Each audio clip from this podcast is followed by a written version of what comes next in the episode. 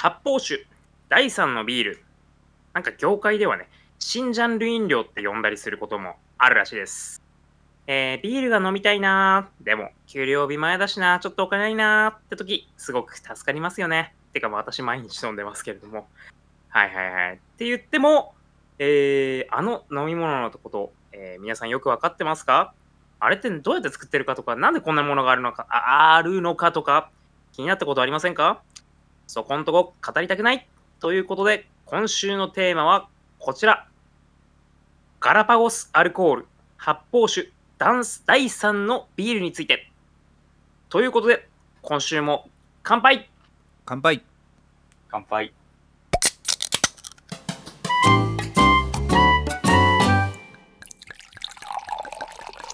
面白はい、えー、安定のカミカミで今週も始まりました。はい、えー、このラジオは、えー、東京の某農大卒業の3人組が酒やらつまみやらに関するあれこれを酔っ払いながら語るアルコールフードカルチャープログラム飲む、食う、語る、かもしラジオ、かもしらです。えー、皆さんごきげんよう。ビールもいいけど、えー正直今日見た映画の話がしたい、りゅうです。えっと今日新しい車が納車されました小野です オットタクシーが面白いなって思いました。僕ですオットタクシ全員、ほんーと、ほんと全員自由だよ。おすすめしたんですよマジねオットタクシーそうそう、小野くんにおすすめされたのを。あれはね、面白いよね。俺も俺も3、4話までしか見てないけど、あれいいっすねなんかあれいいね。また見た目がそう擬人化された動物っていうのがまたいいっすね。あれ。ね、なんか、なんかあの、え、ええぐ、えぐくなりすぎてないっていうか。そうですね。あれでなんか コミカルな感じかと思いきや結構中身シリアスじゃないですか。そうね。だからそのギャップが結構あるんですよね。中身と見た目の。そうそうそうそうそうそううんそう。それがいいやね。ああいですねああいうのがいいよ。ああいうのがいいよ。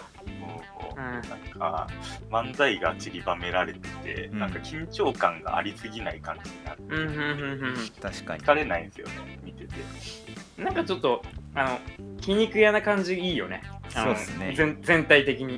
うんあとちょっと恋してる感じも可愛いしねあのおじ おじさんが恋しちゃってる感じいや、俺 俺ら俺らおじさんだしね。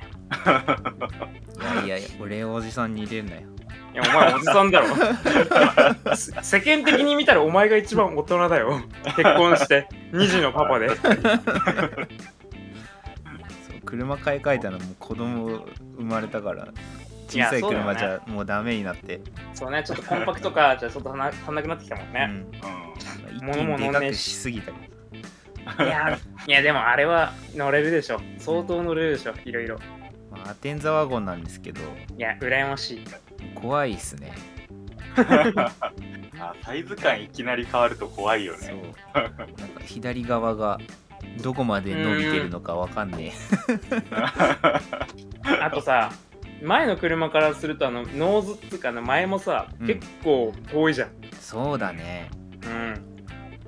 まああの辺つければあのおばあちゃんとかがよくつけるあの棒みたい あれな。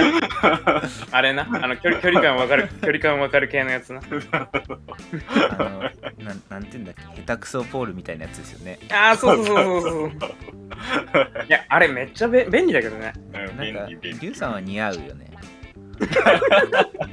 めっちゃディスられてるいや、おそれこそ俺はね、あの距離感取れない人間だからね。いろんな面でね 精神的にもな。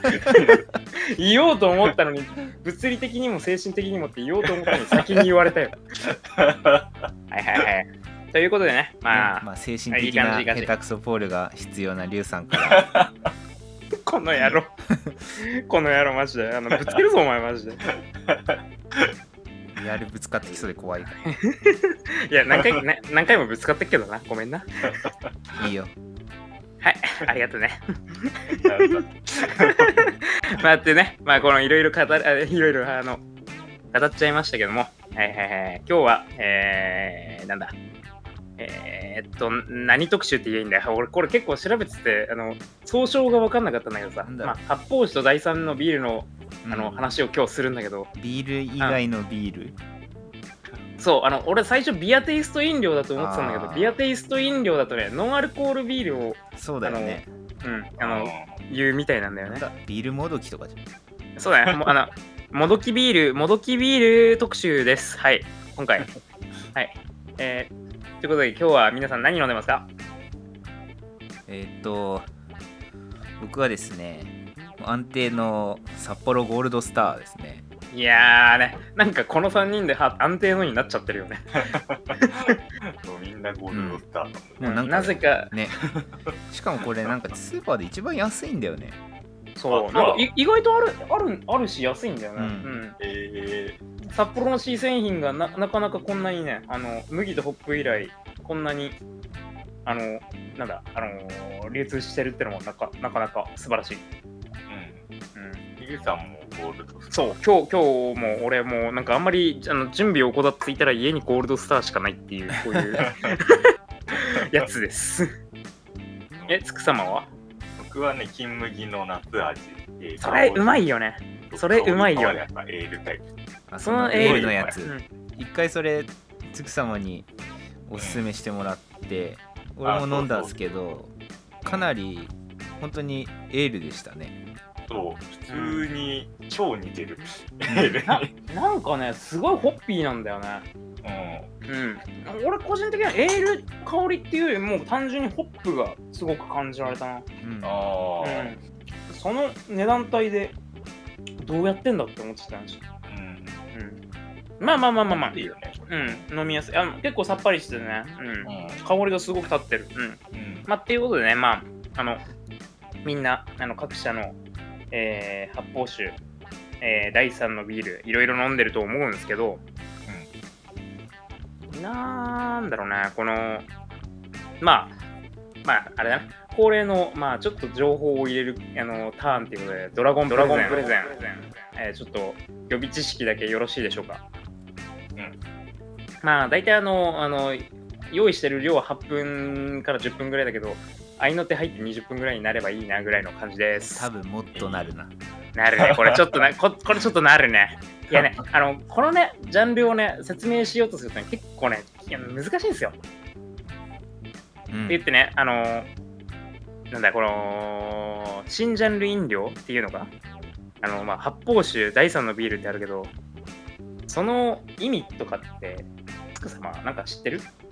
あ何がな、何が何だかとか、ーうん。なんか、発泡酒と第三のビールで何かが違うのはわかるけど、うん、厳密に何が違うのかちょっとわかんないですね。そうなんだよね。結構あの、俺ら30ちょいって前後ぐらいだけど、あの、俺らがもう酒飲み始めた頃ってもうその2つ、どっちもあってさ、何が何なのかってことはあんまりよく分かってないうん時期だったと思うんだよね。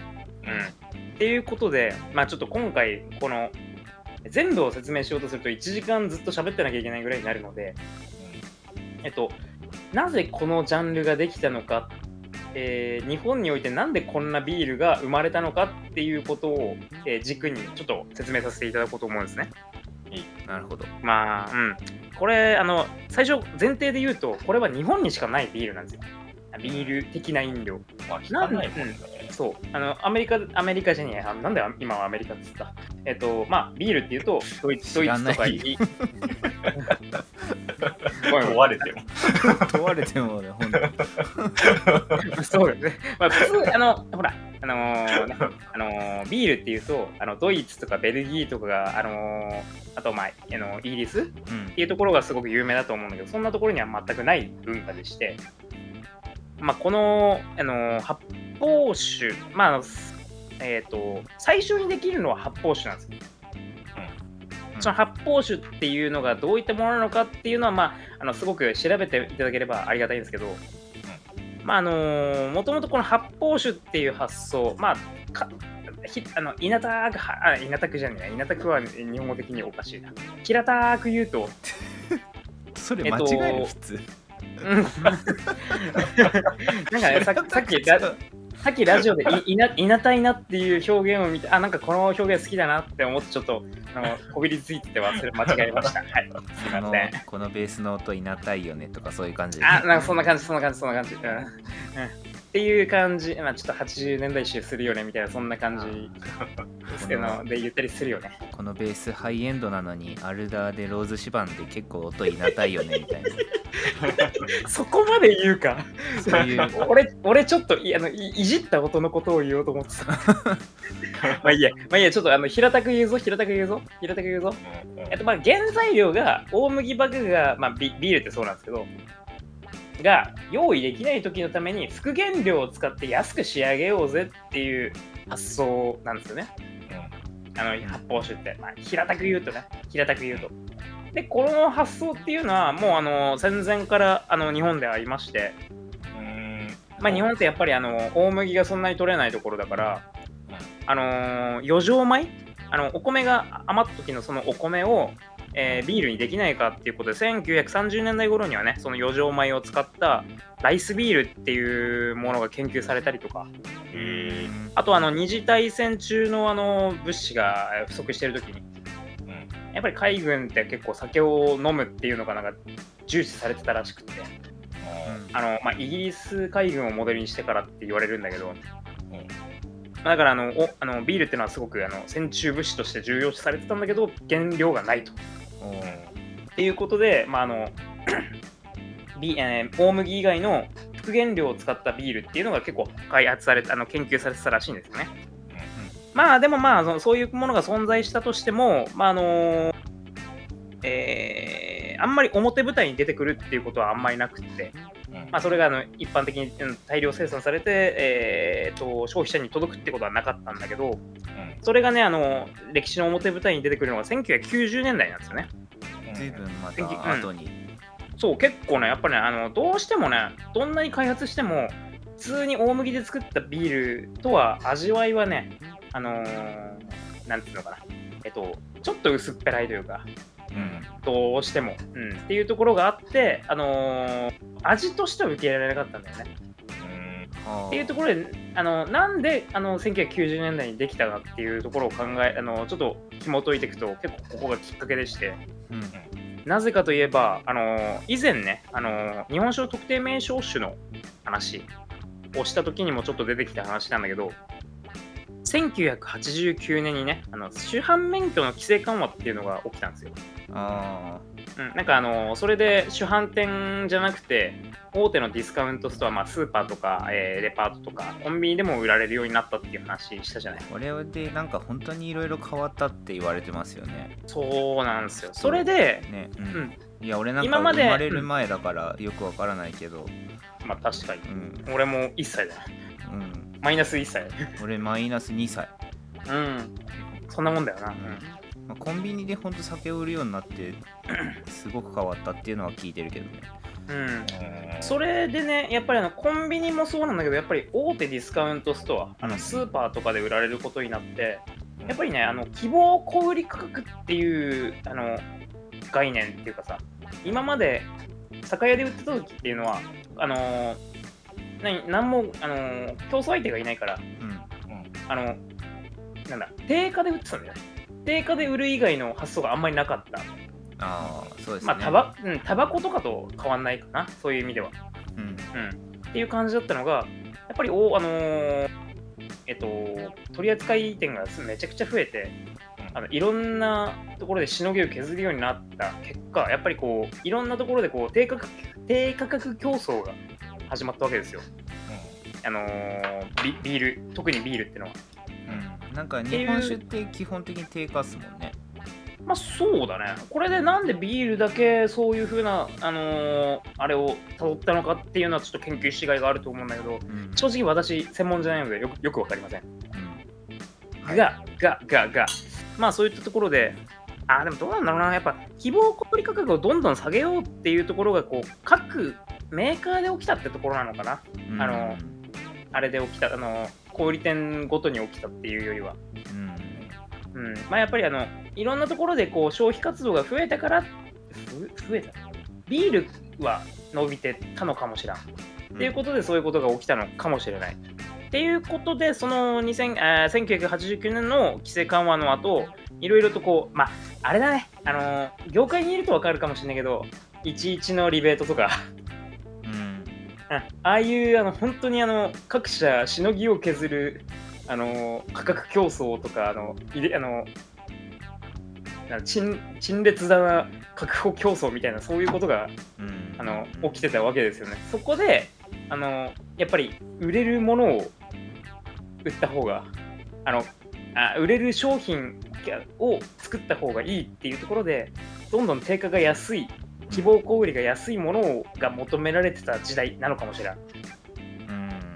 っていうことで1994年にあの今までねあの朝日とキリンのツートップにずっと水をあけられていたサントリーが、えー一石を投じます、おえー1994年発売のサントリーホップス、えーこの時大体ねちょっとねあのあんまり検索性が悪い情報すぎてあのちゃんと定価が出てこなかったんだけどうん。1994年あたりはだいたいね、えー、にビールで 350ml で230円ぐらいだったのかな。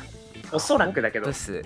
これうん。知ってるわ、これ見たことあるでしょ。これね、うん。多分ね、家にあったと思う。このおっさんが書いてるやつね、ちょちょっと昔のやつだよねこれが、これが通通常一般的なビールが250円ちょい、うんまあ、弱ぐらいだった時代にあ180円で売り出し始めたんですよ。ーあホップスマグナムドライってあったなこれうん、ああそこら辺なんかあったよね。知ってるああれ、マグナムドライは札幌だよね。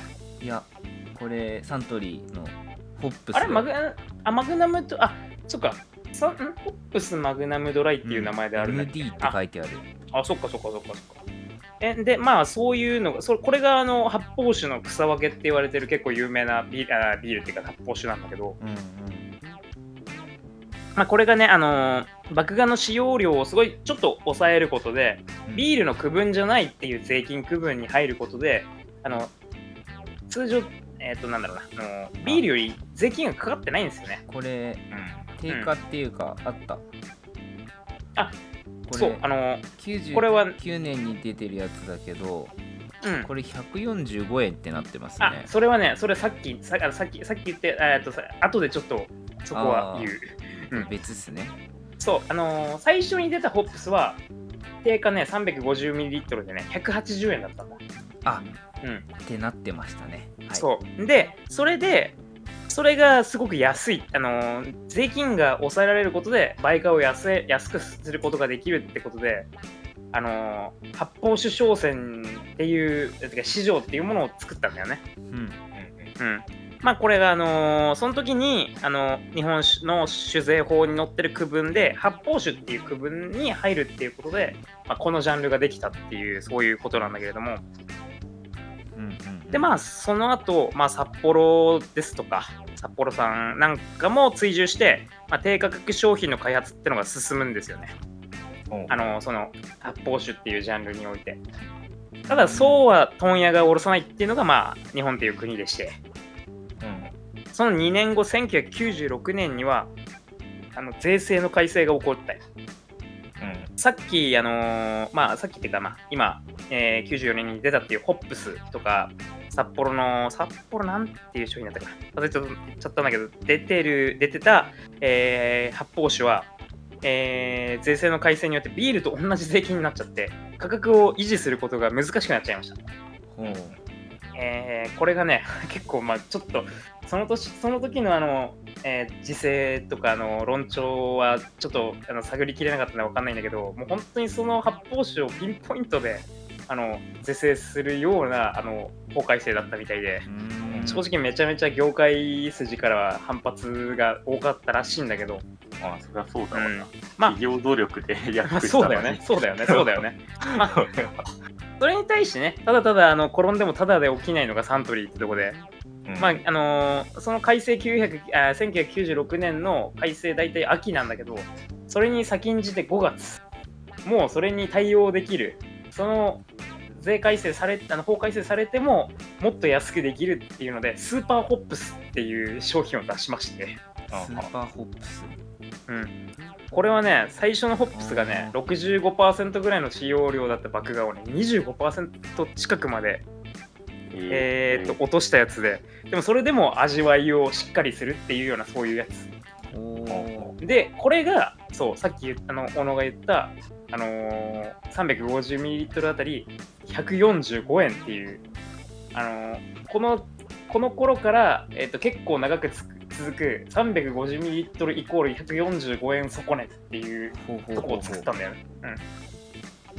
うん、で、えーあそれがさんなるほど1990うん96年の、えー法改正とあた新商品ってところなんだけど、その2年後、1998年あたりに、あー違うあたりっていうか、1998年か、あのキリンで、まあ、有名な淡麗生うんうんうんですね。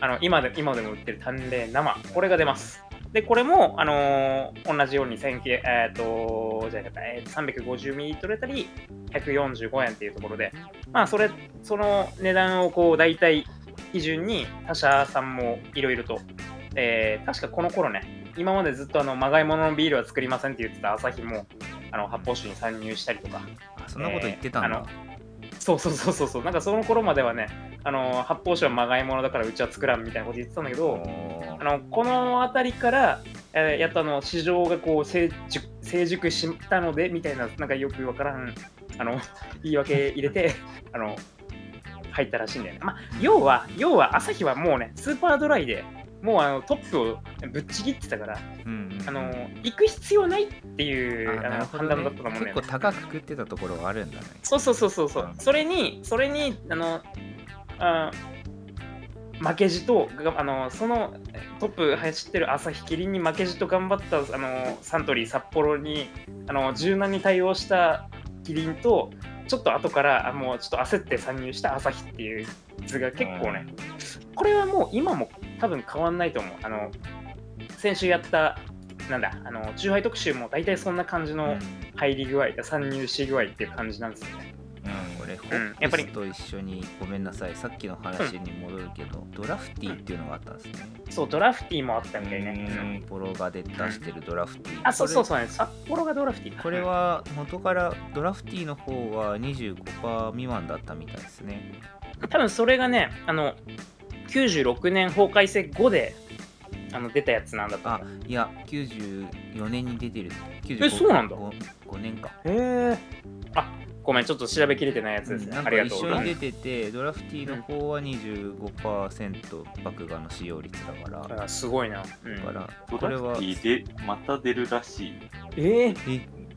なんかビアルコールで2021年9月14日デビューって書いてある。なんかすごい、あの、情報が錯綜するね、やっぱり。すごいなんか調べると面白いですねこれ全然知らない酒が出てくるほんとすごい。うん。いやー、で、まあ、そういう、あのちょちょっと話、1998年に戻すよ。はい。え、っていうことでね、まあ、あのまあちょっと法改正があったりしたところで、まあでも負けねえよっていう、そんな、あの、じゃあ負けねえよっつって、こう、各社頑張って、発泡酒を作って、まああの、いい感じにちょっと成熟してきました。って言っても、まだそれ、そまたまた、あの、問屋が下ろさないのが、まあ、日本政府っていうところで、まあ、発泡酒市場がね、ガンガン盛り上がる2003年、えーまた、えー修正法改正が入りまして、まあ、ちょっとあの詳しい、えー、と何リッターあたり何円っていうのはちょっとあの今は言わないけど、バイクが10円上げないともうどうにもなんないぐらいの改正が入りました。今まで145円で出してたのに155円ぐらいで出さなきゃいけなくなる。そうなるとちょっとバリューが落ちるってことで、やっぱりあのここでまた安いビール作ろうと、えー酒税法の穴をついて各社頑張ります。っていうところで出たのが札幌の、えー2004年発売ドラフト1。うんなるほど、ドラフト1。結構ちょっと最近まであったよね、うん。名前としては。ドラうんフティーからドラフト1になったの。そう、札幌のドラフト1。え、これがね、あのー酒税法の区分で言うと、えっ、とね、その他醸造酒、かっこ発泡酒性、えー、かっこ閉じ10って見たことある？えっ、となんとなく、10、まあ20なのか？今いや、それがね、まあまあ、ちょっとそれはちょっと後で、えー、ちょっと説明入れるけど、丸1あとあ丸2あんまり10が移ってしまった山形に住んでたらうんちょっと待って、俺、10って言った？言ったえ言ったか、俺、俺山形県人なんで、あの、あの直し、あの、勘弁してください。えっと、俺は移ってしまった、えっとね、これ、これが、これが、えー、えっと、もう一回言うよ。えーその他の醸造酒発泡性、えー、丸1ですね。これが第3のビールの始まりです。うん。これが第3のビールって言われるもの。の、えー走りね。これが結構多分皆さん知らないと思うんだけど、知らない、えー知らないっていうかな、あの情報整理してちょっと驚いたんだけど、このその他の醸造酒、えー発泡性丸1、大麦大麦麦芽を一切使っておりません。うん。今までは副原料って言われてた、じゃああのー副原料しかないってそう、こと。副原料しか使ってない。あ。そうなんだ。このドラフト1っていうのは。え、な何使ってんの？えっとね、このドラフこのドラフト1はね、大豆タンパクを使ってます。えー、って言って、ちょっとすごい、俺と小野は、あの、ハテナマークがめっちゃつくんだけど、コーンスターチとかじゃないんだ。いや、大豆タンパクを使ってさ、アルコールが醸造できるって意味わかんないよねタンパク質ってだもんね。それプロテアーゼ祭りになってるってこと？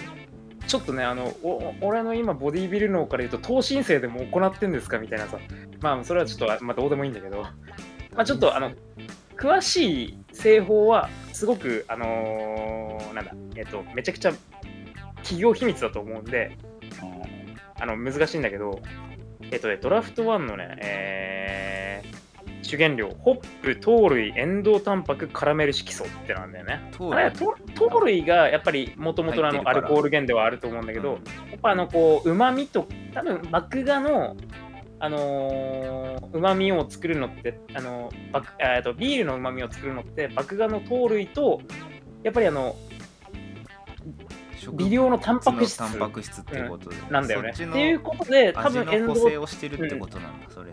だと思うんだよね。うん。うん。おそらく、おそらく。よく考えましたね。いや、ほんとすごいと思う。うんあの、ここで、あの、商品開発に関わったやつは、マジ、マジでやべえと思う。ということで、えーこの、その他醸造酒発泡性丸1っていうものが、あの、できました。えーで、それに追従して、えーと、各社、えー他の会社もね、えーキリンの、えーごめん。はい、えーキリンのど越し生、アサヒ、アサヒ新生、サントリージョッキ生などが、えー発売されました。ああ、あったな、ジョッキ生って。うん。え、でもさ、この頃のさ、この頃のなんつうかな、あの、名前を聞いてるだけでさ、トレンドがわかるよね。うんあのドラフト1も、のど越し生も、朝日新生も、ジョッキ生も、生がついてんだよね。うん。ドラフトって生って意味だかうん。らうんああ、まあ確かさ。な、んか、なんかすごい、あの、なんちゅうかな。なんか生ってつくことによってよりビールですよっていう感じがしますよね。あ、そうそう、なんかね、あの、やっぱりね、ビールっていう名前を付けられないからこそ、あの、そういう名前にしたっていう、あなの、ことを。うん、うん。ビールっぽさ出すためにみんな生にしたそうそうそうそうそう。で、最近、あ最近っていうかな、今はさ、あの、あんまりそういうのが、あのーうんつけられあのもう、もう飽きられてる感じがしてるから、多分金麦とか、麦とホップの麦とか、うんそういう名前をつけてんじゃないかな、みたいな、そういうことは、ちょっとあ後で、あの、言いたいところでもあるんだけど、札幌ゴールドスターはちょっとよくわかんないけど。まあ、これはよくわかんないね。まあいいや。まあまあまあまあ。えっと、それでね、えーっと、そういったものが、あのー開発されて発売されました。うんえということですごいこう涙ぐましい努力でね、あ新製品が開発され続けてたんだけど、そこにまた水を差すのがまだ国税局、あまあ、国税局や日本政府か。うんえーということで、えー2006、えーっと、ドラフト1ができたのは2004年かな。だからまた2年後だね。2年後の2006年には、この第3のビール区分の税金がちょっと上がって、えーしかもしかも原材料とか製法にも細かい指定が入ってこの、えー副原料しか使ってないだからメイン原料と言われるような大麦麦芽っていうのは使わないっていうビールあのその他醸造酒かうん。に、えー、とめちゃくちゃな限定が入っちゃって新しい製法新しい製品、えー、と新しい原材料を使うことができなくなっちゃったのねああ。うんまあえーっと、それで、もう今後、新しい、このじゃ、このえっと、区分では新しい商品を出すなっていうことになっちゃったらしいね。うーん。いやー、正直ね、ほんと、こんなことやってると、まあ、てか、個人的にはもう意味不明というか、あのこんなしあの市場が混乱するようなことやって、税収が上がると思ってんのかって、本当意味不明なんですけど、あの俺がやるなら、もっと市場が活発化する、活性化するような、あの税制の一本化とか、すごい分かりやすさを持ったのった方がいいんじゃないかな。まあまあ、そんなの政治はね、そんな簡単じゃないんでしょうけでどね、も今ねその差をなくすためにねそう、そう、今、今やっとそういうことに、うんやっとそういうことになりまあかけてる。逆のことをされてるっていうかなんだろそううああのうんビールの方の酒税が、まあ、下がるっていうそうあ結局ね、やっぱビールが高いから、ビールの酒税が意味不明に高いから、こういうことになってるっていうことらしいんだけど、まあ、それはちょっと最後にまとめでもうちょっとだけ触れさせていただくので、ちょっと割愛戻りますと、えーまあ、ということで、2006年の改正後に、まあ、あの、その、あ今まで、今ちょっとあの、誰も分かってなかったとか、ビビったエンドタンパクとか、えーその他コーンスターチとか、えっ、といろいいろいろを使った、あの、大麦麦芽以外のものを使った、えー第3のビールっていうのを駆逐されちゃいます。うんまあ、今も残ってるやつあるけどね、喉越し生とか。喉越し生はそうなんだ、えうん、そうそうそう。なんだけど、なんだけど、えっ、と、その、それ以降も第3のビールっていっぱいあるじゃない？うんで、俺らが、あのー今日飲んでるゴールドスターも、うんえっ、と、これ丸2って書いてそうつ、あいや、これはね、あのーさっきね、言ったようにね、あのーあれなんだ。さっきはその他醸造酒だったでしょ。これリキュールだわこれリキュールなんですよ。うんね。っていうっていうところも同じ税税制っていうか、ねえー、と金額の税率で、あのーありまして、うんえーっとまあ、安く仕上げられるっていうことで、まあ、あのこれはね、あのー発泡酒さっき言った発泡酒って、あのー大麦を使った、うん。あのーちょっと大麦麦芽をこう抑えて作った、えー発泡酒を水とはアルコールで割ることで作ってる。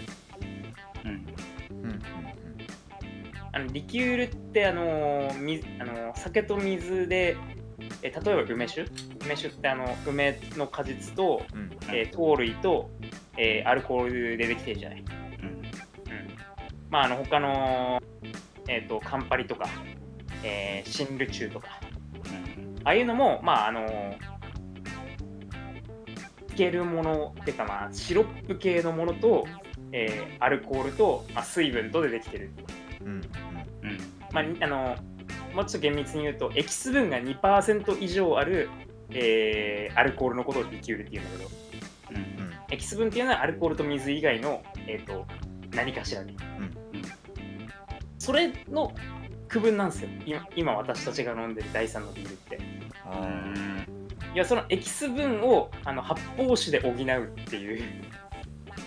あーなるほどなるほどうん。だからリキュールなんだよね、本当に文字通りなん。か俺らが飲んでるの。これあれだわ大学の時習った気がするそうそうそうそうそう、なんか習ってんだけど。うんリキュール忘れちゃってるよねリキュールだっていうのはすごい習った記憶があるなまあ、っていうことで、あの同じ区分あ同じ税区分であの新商品をいろいろ出す上で、このリキュールっていうことをに気づいた、えーうん各社が、まあ、いろんな、それこそこ、こっからこそもう群雄割拠って感じで、もう本当いろんなビールが出たよね。うんもう正直もう何あの全部商品、代表的商品すら言えないぐらいいろいろ出てまして。まあ、すごく、正直今、ビールより品数とかあの味の味わいの数多いんじゃないかってぐらいすごいうん。そうだよね。市場規模になってます。あのーさっき調べたら、確か47 46%だったかな。あのビール、発泡酒、えー第3のビール、すべて、えっ、と、含めた市場のうちの、えー、と金額金額規模で、確か4 50%近くが、そのあの、ビール、発泡酒、ああと発泡酒と第3のビールになってるらしいです。うん。あーっていう感じのところが、まあ、いんまあ、言いたい説明のところかな。まあ、要はね、あの酒税法の穴をついて安い酒作ったろ。いや、その安い酒、税金高くします。じゃあまた違うところの穴ついたろ、安く売ったろ。はい、その酒も高くなります。あじゃあまた別の穴探そう。はい、新しい酒作ります。っていうようなものが、えーこの、あれなんですよね、えー発泡酒第3のビールっていうところで、まあ、あのまさに日本特有ガラパゴスアルコールって言えるんじゃないでしょうか。おーということで、ドラゴンプレゼン終了です。いやいいや難しすぎて。そう、ちょっとね、ちょっとね、マジでね、あの簡単にって言ってんだけど、全然簡単になんないんだよ。めんどくさくて、めんどくさくて難しいんだよ。でもなんかその第3のビールの方が種類も量も多いっていうのはもう分かりますよねなんか理由がいや、本当に、あまあ、なんつうのかな。結構バカにする、あの、ビール至上主義の人って、結構この、第3のビールをさ、あーいや、まあ、発泡酒からの第3のビールの流れを、あの、バカにしがちな人って結構いると思うんだけど、うん。いや、結構俺は、あの、好きなんだよね、この第3のビール文化。うんうん。まあ、昔のさ、発泡酒って結構まずかったイメージがあるんですようね。ーん、っていうか、正直俺も発泡酒ジャンルはね、うん。あんまし好きじゃないね。うんそのイメージで叩いてる人結構いるんじゃないかなとは思う。うんでも俺、あの、65%のあの、あ、全然ちょっとあの、つ奥様の言いたいところの骨、あの、話の骨折っちゃうんだけど、すぐ戻すんだけど、うんあの、その、94年から96年まで売られてた65%使用率のホップス飲んでみたい。ああ。普通にうまそう。ちなみにさっきあんまり詳しく言わなかったけど、淡麗生とか、あそこら辺は25%まで爆買い使用量を落としてるから、うんあーはいはい。うんあれを65%ってやつは出ないっすよね絶対出ない。てか、出ないっていうかね、65%の使用量だと、同じに今のなるってことだよね今のしいやいあの今の酒税ほどってね、ビール名乗れちゃうんだよね。あビールって言えるんだそっかそっかそう、い今はね、50%までビールなんだ。ああなるほどねうん。うん。なので、もうその時、うんああのこん？爆破使用比率が50%以上ならビールのはず。うんちょっとごめん、ちょっとあの、ここら辺複雑すぎてさ、ちょっと俺も嘘言ってるかもしれないから、まあでもこれは間違いないはず。うんあちょっと前まではね、あの、だから、あれ？なんだっけ？えっ、と、復元量の値に入ってないものを入れちゃうと発泡酒になるわ。うんあのーやっぱそこら辺の復元量がいっぱい入っちゃって、あの50%以下に、あの、えっ、と、許可されてるやつでも、50%以下の復元、えっ、と、だから大麦麦芽が50%以下になっちゃうと、うん。うんえっと、ビールになられなくなっちゃったりとかうん、いろいろあったあのだからだからあのベルギーのフルーツビールとか、はいはい。ああいうのとか、あのコリアンダー入ってるようなやつとかう、ん。あれはもうリキュールな。んあれは全部ね、発泡酒っていうになっちゃったんあだけど、うん。だけど、最えっと、2020年4月か？違うな。あ、あそこら辺か？あたりの法改正で、あの、ビールの枠がめちゃめちゃ広くなって、うん。うん、今はあのクラフトビールも大体ビールになったんだけど、じゃあ今までだけだと、うん、そっかあのあいや海外でビールって言ってたものを輸入するとビールじゃなくなるっていう現象が結構あったっていうことなんですよね。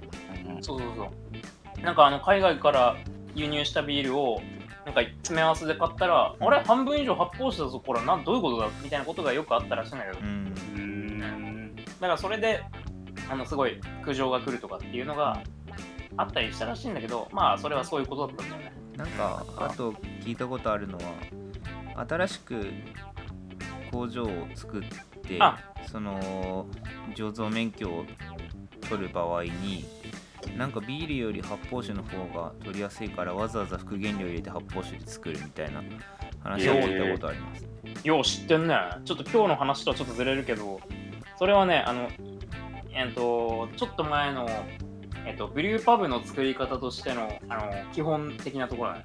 うんあの、発泡酒だと、年4キロ作ればいいんですよ。おうじゃあ、もう結構小規模な料理でも、4000リッター作る規模、作れる規模があれば、あの、えっと、ブルワリーとしてつ、うん、醸造所として作れるんですよ。発泡酒免許だと。うんうんあ、すみません、40キロだ、4キロだっけ？えっと、1日20リッターかける360日ぐらいで考えればいいんだけど、20かける360、20かける360日は、まあそうだね。うん、4キロ、4キロ。それだと7200になっちゃうけど、うんまあ、あの、週5日ぐらい働いたとして、まあ、えー毎日20キロあ20リッターの樽が開くような、えっ、と、店だったら、ブルーパブができるっていう覚え方したんだけど、うん大体そんなところで。えまあ、ただビ、ビールの場合は、えっ、と、40キロリッター、10倍作んないといけないんですよ。あきついっすねうんうん、最低でも。だから1日200リッター、えーっと、週4、5日の営業で毎日200リッター売らないとうん 無理なんだよね。うんそんなんちょっとなかなかできないじゃん。個人経営で。うん。でも今は個人経営でブリューパブができるってのはそういうことなんだよ。ただし、俺もちょっと勉強不足で、この前の法改正でビール、あーと発泡酒がビールになった時に、どういう、そのブリューパブの最低醸造量がどういう風になったかまではちょっとちゃんと調べきれてなくて、そっかそこも変わってるわけですかそう。だからね、あの時にね、法改正する時にどういう扱いになるかわかんないから、その法改正が起きる前に、あの、ブリューパブの免許取っちゃおうっつって、こう、めちゃめちゃラッシュが起きたっていうのは聞いてる。ああなるほどねうん。まあまあ、その話はね、クラフトビール会の時にでもしようかと思ってたけど、まかあちょっとしちゃったねちょっと知り合いが働いてた、うんまあ、以前働いてたうん酒屋さんで、ビールも作るっていうことになった時にそういうことをしてたからああ、なるほどね、なるほどね。うん。そういう、まあ、そういうからくりだっていうことだね。いやー、まあ、ほんとね、あの、報酬、うーん、こね、日本的だよね。すごくこの、あの、法律の穴をついて、こう、安くするっていうさ、うんうん。なんか、こんな、こんなことをあんまり聞いたこと、あんま、あまあ、あるのかもしんないけど、うん海外にも。でも、なんだろうな、あの、さっき、あの、つくさまが言ったように、昔の発泡酒と、それこそ、あの、ドラフティーとか、まあ、淡麗生が、ブイブイ言わせてた時期より、い今、その、イミテーション技術というか。新商品開発力がすごい上がってると思うんですよね。もうね、なんか、淡麗生飲むとさ、明らかに他の第3のビールとかよりまずいの。うんいや、正直、あの、こんなこと言っていいのかどうかわかんないけど。俺もそう思う。正直、正直、あのこれ語弊があるだろうし、ちょっとあの悪く取られちゃ本当に申し訳ないんだけど、いまだに昔のあの好みを貫いて、淡麗生を買ってるやつは、ちょっと俺、バカじゃないかなって思っちゃう。うんいや まあ、それぞれありますけど。確実確実に今でも淡麗はシェアを意外と握ってるから、うんあの分からなかないんだけど、うんあのなんだろうな。ちょっとまあ、愛愛愛入れないかな。まあ、不思議ではあるんだよな。なんか、普通に金麦とか飲めば、まあ、明らかにこっちの方がうまいなって、あの、これ個人の好みのレベルじゃなくて、もう10人中8人9人そう思うんじゃねえかなっていうぐらいの差だと思うんですよね。あの多分多分っていうかな、あの個人的にだけど、うんちょちょっと年齢層が高い。だから、あの淡麗をあの若い頃にしっかり飲んだ人うんが、あの、こう、それに残ってる感じがあるんだけど、やっぱりそのその手の人ってもう、選択することからもう、逃げて逃げてるいうかけ捨ててますよね、選択肢を。いや、下脱してるよね、あの人。あのあなんか俺もう、もうね、逃げてるとかじゃなくて、選択するっていうことをもう人生の選択からもう、あの、こう、あの、除外してるというか、俺、俺はこれっていう感じになってる感じがあると思うんだよね。俺は淡麗だっってだけで。だから、あのそうあの俺、ラーメン食うのはここ。えー、あの、ひお昼ご飯はいくらまでとかさああのもう完璧にもう決まっててあのーなんかあのこう新しいことをが楽しいことだっていうことからなんかもう抜けちゃってる感じがあるというかまあてか変化しない人はいますよね。うん、てかうちの親父とかも完璧にそれだからさ また親父の愚痴が始まった。まあまあまあまあまあままああでも探偵選ぶ人は、俺がもう一つ思うのは結構価格のバイアスかかってるんじゃないかなっていうのはあるんですよね。その第3のビールが価格が安いからやっぱ安いとまずいって思い込みがあると思うんですよ。確かになだか確からそれで一番高い本物ビールは買えないけど発泡酒であればみたいな気持ちはあって探偵飲んでる人はいるんじゃないですかね。あいあいつらより数十円高いからなみたいな、うんそうそうそう。だからちょっとあれよりいいもん飲んでるぜっていう気持ちで飲んでると思うんだよね。ああるああなるほどそれはあるかもなあそれだったらあのもしかしてもしかして本当申し訳ないけどさっきあのちょっとバカにするようなこと言ってしまったけどあのこのラジオをねあの何十人聞いてくれるかわかんないけどそのうちで 目標がそういう低いな。いや今の段階で今の段階今の段階今の段階じゃ30何何十人聞いてくれるか分かんないけどそのうちで淡麗飲んでてそういうふうに思ってる人がいたらぜひあのその今のね第あの第3のビール特にリキュール類のやつをちょっと飲んでみていただきたいなーって思うよね。今の段階だったら聞いてんの5人だよ。しかもそのうち3人多分ここの3人だから。この前のさ、あの、ゆ、ゆ、ゆら神とかさ、あの、俺の友達も聞いてっから多分、あの、知ってるのでも5人がいるよ。うん。多分言うなんか言ってさ、普通にバレるだ。それ言う紙でしょ。言うはさ、うしか読まないんだよ。いやいやいやいや、わかんねえよ、わかんねえよ。いやいや確かに。あのそう牛、わかんないじゃん。牛田わら神かもしんねえじゃん。何？なんつった？誰が一文字だっつったよ。まあいいや、まあいいや。まあいいや、まあ、でもあいつそそれ探偵好きそうだからな。いや、なああいあいつはね、あいつはね、なんかグリーンラベルすげえ好きっつうそうなの。めちゃくちゃけなして、けなしちゃったじゃん。なんかこの、これ味が好きなんですよねっつって、あの、飲まされて、やっぱ俺違うわと思って、なんか言っちゃったけど、あそれ逆のことをリュウさんやってたよね。あー、あれなんだプロテイン飲ましてさ。俺はこの味が好きなんだよとか言ってさ。あ、本当だ、本当だ。あいつは、いや、これは無理っすねとか。でもね、でもね、でもね、あの確かに、あの、なんだ、淡麗が出た頃って、味わいのあの幅がすごい、やっぱりまだまだあの今みたいにあの広くなかったから、あのスーパードライうん。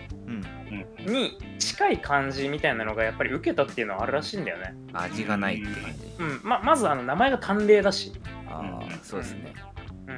そそうそうこれもちょっとあの言いたかったんだけどやっぱりあの頃の発泡酒まああのそその他醸造酒、えー発泡性かっこ丸ああと丸一の頃頃もそうなんだけどやっぱりまだまだあのあのすっきりしたことがビールだっていうようなあの価値観があ全てだった時代のあの商品だから味の幅があんましないんですよね。うんうん。それにあの比べて最近の感じで言うと、あのーそれこそあの今今っていうかなちょっと2年ぐらい前だっけ本麒麟うんうん。あたりを筆頭にさあのこうちょっと色濃い系のビールが流行ったりしたじゃないそうですね特に、うん、あの第3のビールで。まあアンバーっぽい。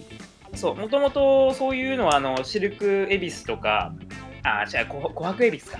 琥珀エビスとかであのビールでもちょこちょこ流行ったりしてたけどあとあのカオルエールじゃなくてなんだっけえっとプレミアムモルツのちょっとあの変わり種みたいなやつであったりしたけど。あでもそそんなにあのレギュラー商品でビールでそんなにあの濃い色のものが流行るより先にあの本麒麟が市場を作った感じあると思うんだよね。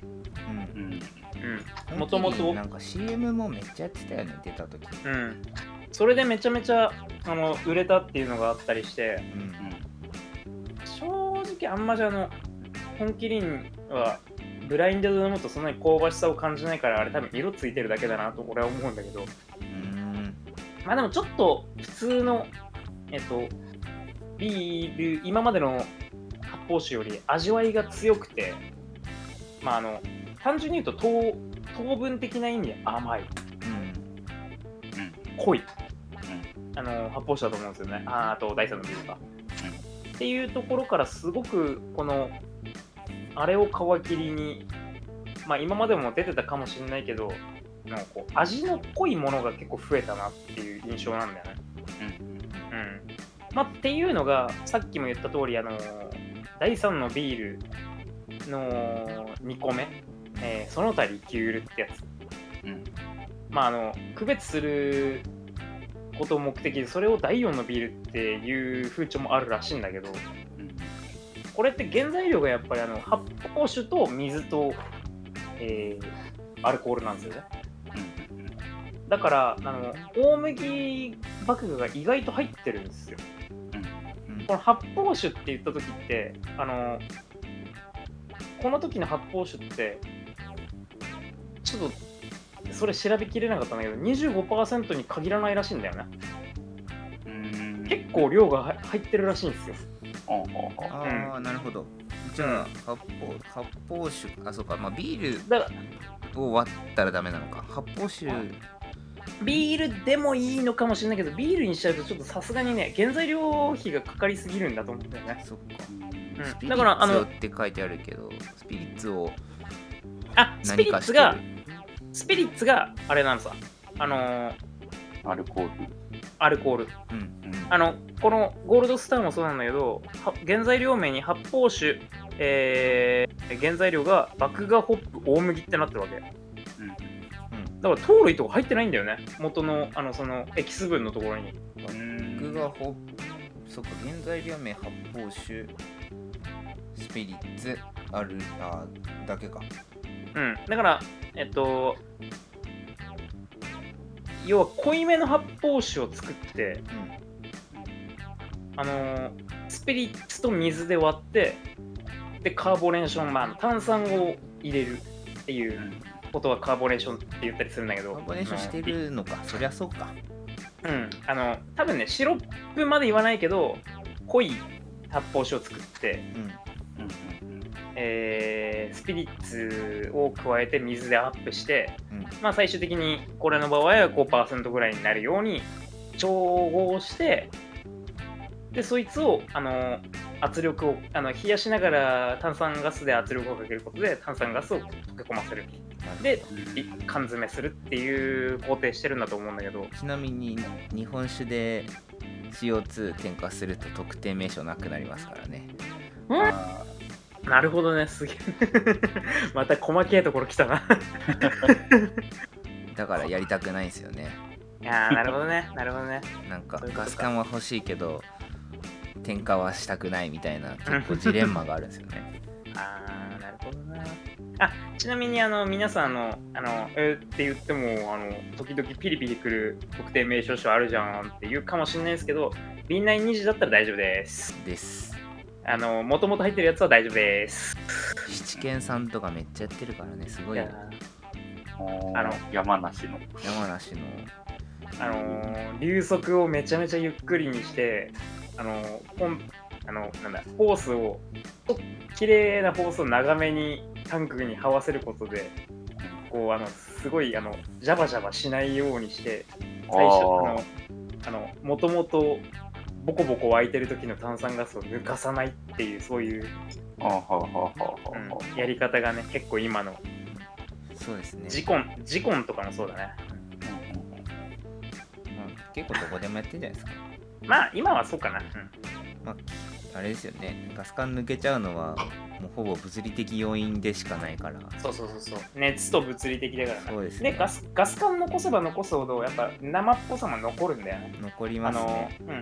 あのー何？し CO2 のプレッシャーってあのー二酸化炭素分圧が高くなれば高くなるほどあの酸素は溶け込みにくいから。そう酸素含有量が減るのでそのひねにくいっていうのもあるみたいですね。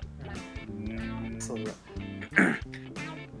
まあそんなはいそれとこやな、ましたがああうん。ででんでんでんでんでんでんああのさっき言った通りあの普通の葉っぱあの売ってるぜ売ってる意味での発泡酒っていうのはあの25%まであの大麦麦芽の率を下げないとあのあの税率で売れないからすごい他にいろんな米とかコーンとかスターチとかいろいろ入ってるんだけどあのだからえっとリキュール発泡性だからダイソンのビールの一番今よくあるやつの原材料名での発泡酒っていうのはこれ別にし酒税法にのっとる必要はないからその原材料であるうちは。結構リッチなお酒なんだよ。めちゃくちゃ、ね。うん、そのリッチなお酒をを、えースピリッツとあスピリッツ割ってあみ水でアップしてるとするとこの税率で売れるっていうすごいやつなんですよね、ねだからそれうめえんだよ。正直。あの香りのバリエーションもいろいろ作れるし、あかうん、いそれ考えると本当リキュールっすね。や本当に本当に。だからカクテルみたいなもんですもんね。ん、うん、濃いもん作って割るっていう、うん。うん、いやーほんとすごい、うん、あの努力の結果だと思うよこれ。いよく考えたな。や本当に本当に。ねこんこの34年ぐらいであのまあもともと金麦とかもそっち系の香りの高さみたいなのをすごい思ってたけど俺昔からスーパードライ飲むより金麦飲んだ方が美味しいって思ってたから。ううん。ん あのあのちょっと ASD 嫌いが止まらない感じなんだけど。まあまあき嫌いじゃないよ。時々飲むとうめえあやっぱうめえなって思うよ。思うけどやっぱりねあのなんだろうけまあブラッシュアップはすマイナーチェンジをしてると思うけどやっぱりちょっと昔価値観な酒だなって思うところもある。あのスーパードライは。まあ あのあのあの価値観として一つ完成されてるから全然すごくいいお酒だなと思うけどあれあ、うん。芸 まあ、正直あれを追従するしあの味をこう追従する商品は今後絶対出ないだろうね。あれでもう完成されちゃってるから、うん。まあ、なんか前も言ったけど、ドライの方向性でさ、勝負すると全部同じになっちゃうから。そうそうそうそう でもそれこそねそれずっとそれだった日本の市場がやっとちょっと多様性が出てきたなっていう感じで、まあ、ドライの市場がメインになると一時期のまあ俺らはその流行った時を知らないですけど淡麗辛口ブームの時の新潟の酒みたいになるんですよね多分。あーねあーね。うんまあ、新潟の酒ね。まああの、あれ？上善水のことして新潟だよね。あれそう。でもあれは甘いじゃないですか、結構。ち違うけど、あの、要はあの、その販売とそのかっすよね。その言葉通りさ、その言葉通りさ、上善水のごとしってさ、うん。あの、良きこと水のごとしっていうことでしょ。うん。まあ、じゃったら、じゃったらって言っちゃった。だったら水飲めやって いうことにつながると思うんですよね。まあみん、な墨色化して同じ感じになるみたいな感じですよねうんうんまあ、この墨色化の話はまた別の時に言おうか。うん結結構語りがいのある話だし。まあ、でも日本酒って水みたいで美味しい、飲みやすいみたいなのが結構褒め言葉になってた感じがするから。うんうんいやー、俺それについてめちゃくちゃ言いて まあ、今でもなってる感はあるけど。あの。飲みやすいっていう褒め言葉、正直。今日文句ばっかだな。文句会っすね飲みやす飲みやすいってなんだよ。なら飲むなよ。っ て思う思うんですよね、正直。飲みにくいから無理やり飲んでんのかお前みたいなね 本当に思うの。思うの。結構、結構若い頃から思ってたんだけど。やっぱあのメーカーに勤めてからも結構顕著に思うよね、本当に。ああ、まあね。いやまあ、わかるよ。わかる。言いたいこともわかる。言いたいこともわかるがっていう。そうね。まあ、確かにね。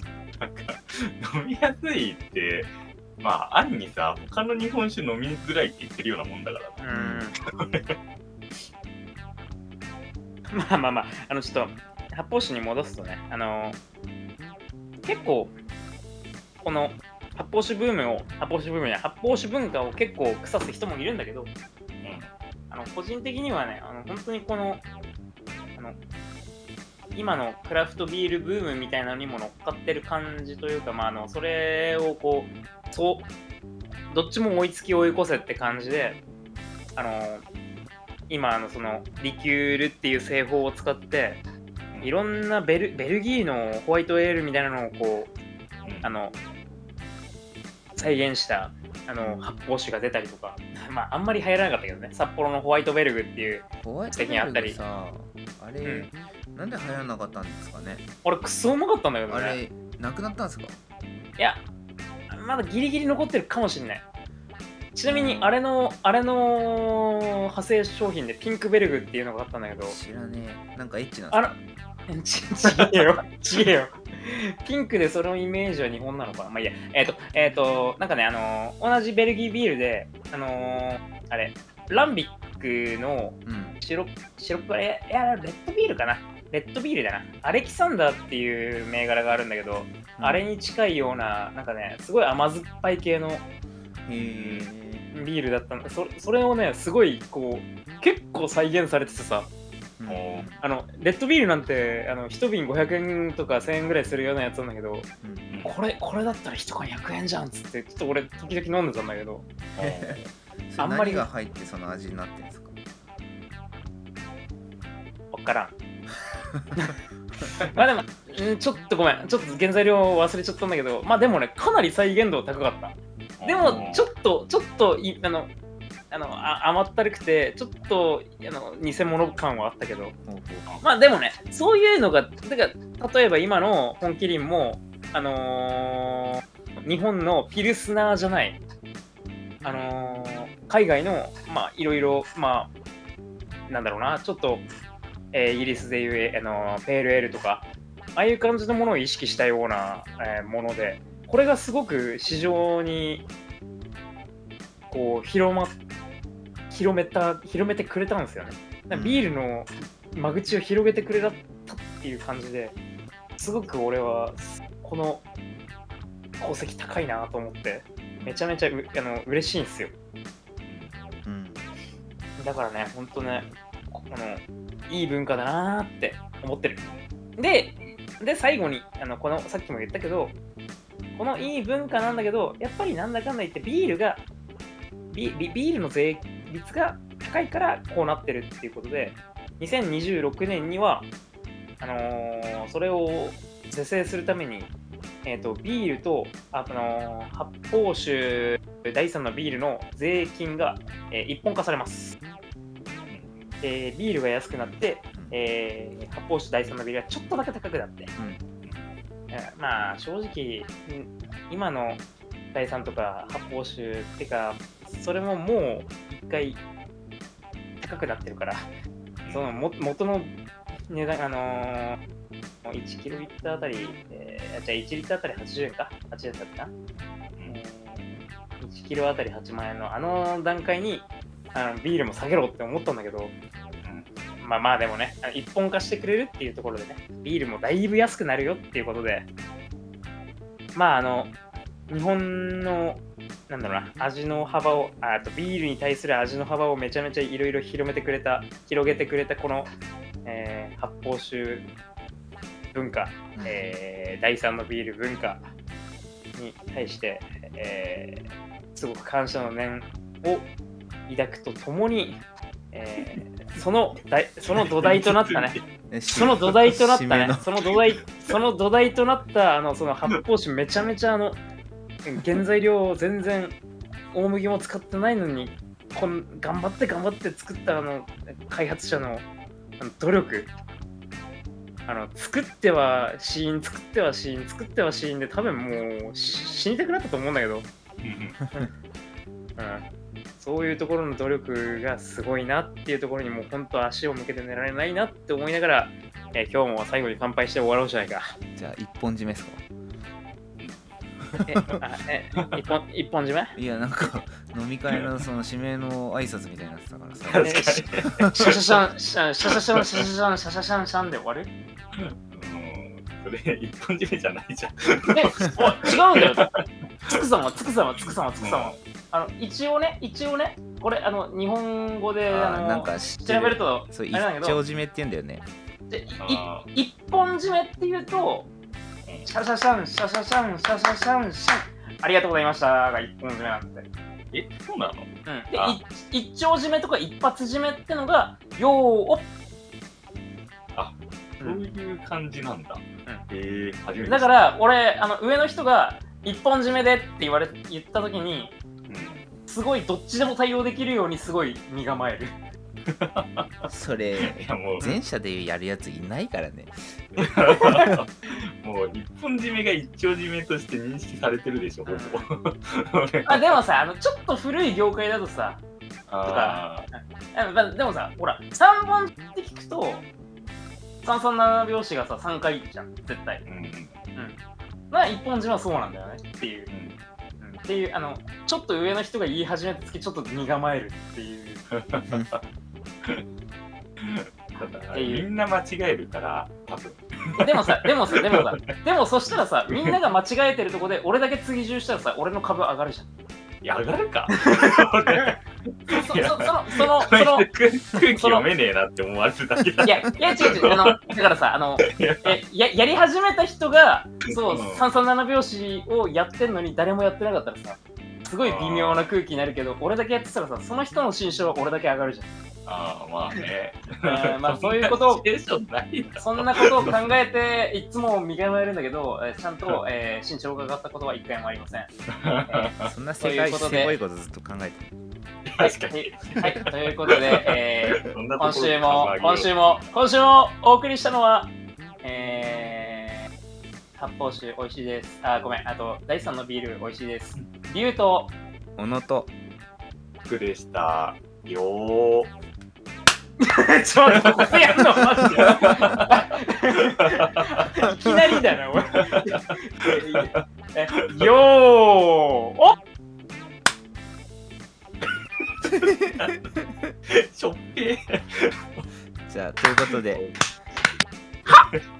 一丁締めと一本締めの違いという回でした。はい。さようなすごいらさっき拍手したところで波形が振り切れてる。迷惑。リスナーびっくり。